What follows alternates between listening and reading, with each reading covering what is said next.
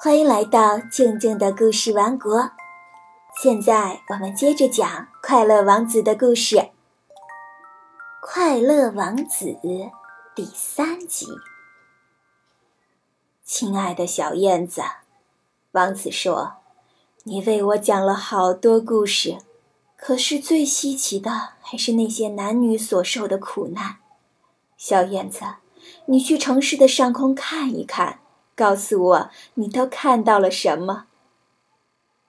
小燕子飞到城市的上空，看见富人们在洋房里欢快的生活，乞丐们在门外挨饿，小巷里的孩子没精打采的看着街道，两个孩子相互拥抱取暖。好饿啊！其中的一个孩子说：“你们不许在这儿躺着！”看守朝他们叫道。两个孩子便一跛一跛地走向雨中。小燕子向快乐王子汇报了他所看到的一切。我身上有黄金片，快乐王子说：“你把它们取下来送给那些穷人，他们都相信黄金会让他们幸福。”小燕子从快乐王子身上一片一片地取下金片，送给穷人。大家都快乐地做着游戏，孩子们高兴地叫道：“我有面包吃了！”可是，快乐王子却一天天变得黯淡无光了。冬天真的来了，白雪落到了这座城市。整座城市白花花的，又明亮又耀眼，冰凌像宝剑一样垂在屋檐下，人人都穿上了皮衣，孩子们戴上了红帽子。小燕子觉得越来越冷了，可是她却不想离开快乐王子，她只好偷偷从面包房弄点面包充饥，拍打翅膀为自己取暖。最后，他知道自己快要死去了，只剩下最后一次飞到快乐王子肩膀上的力量了。再见了，我亲爱的王子，我想吻你的手，可以吗？小燕子请求道。我很开心你要去埃及了，王子说。你在这儿待的时间太长了，但是请吻我的嘴，因为我爱你。我不是要去埃及，我要去死亡之家，死亡与长眠的兄弟，对吗？接着，他吻了快乐王子的嘴唇，然后就摔倒在快乐王子的脚下，死去了。这时候，快乐王子的雕塑体内发生了一个奇特的爆炸声，他的心破碎了。第二天早上，市长和参议员来到广场上。市长看了一眼雕像，我的天哪，好难看的快乐王子呀！他说：“就是呀，好难看。”参议员也附和着。随后，大家都走上前去，想要看个明白。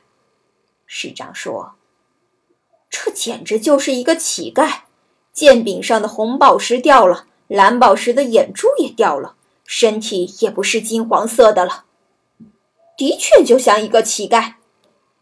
议员附和着说：“还有一只死鸟在他的脚下。”市长又说：“我们应该立刻声明，这里不许有死鸟。”于是记录员写下了这个建议。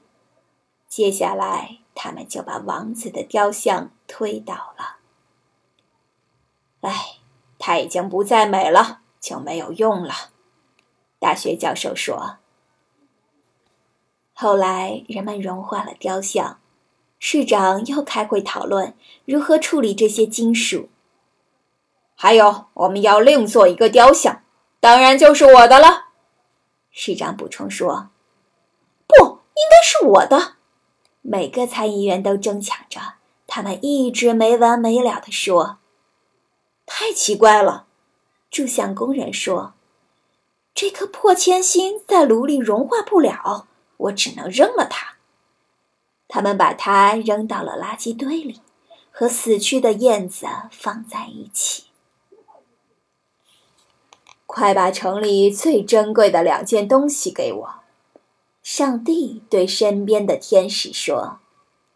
于是，天使给上帝带来了铅心和死鸟。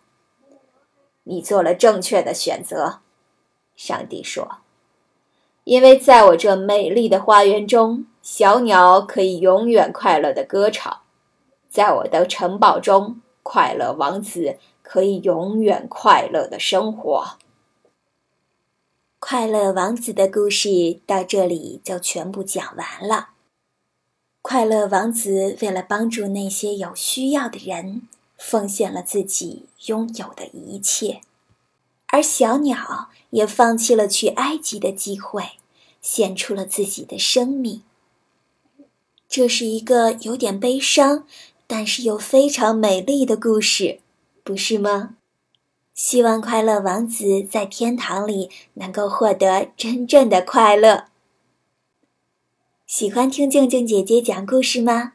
可以添加我的微信公众号，里面有更多好听的故事。在微信里搜索“静静的故事王国”就可以找到我啦。同时呢，也欢迎添加我的个人微信号“汉语拼音静静姐姐”。二零一六，可以和我聊天互动哦。好啦，今天就到这里，我们明天再见。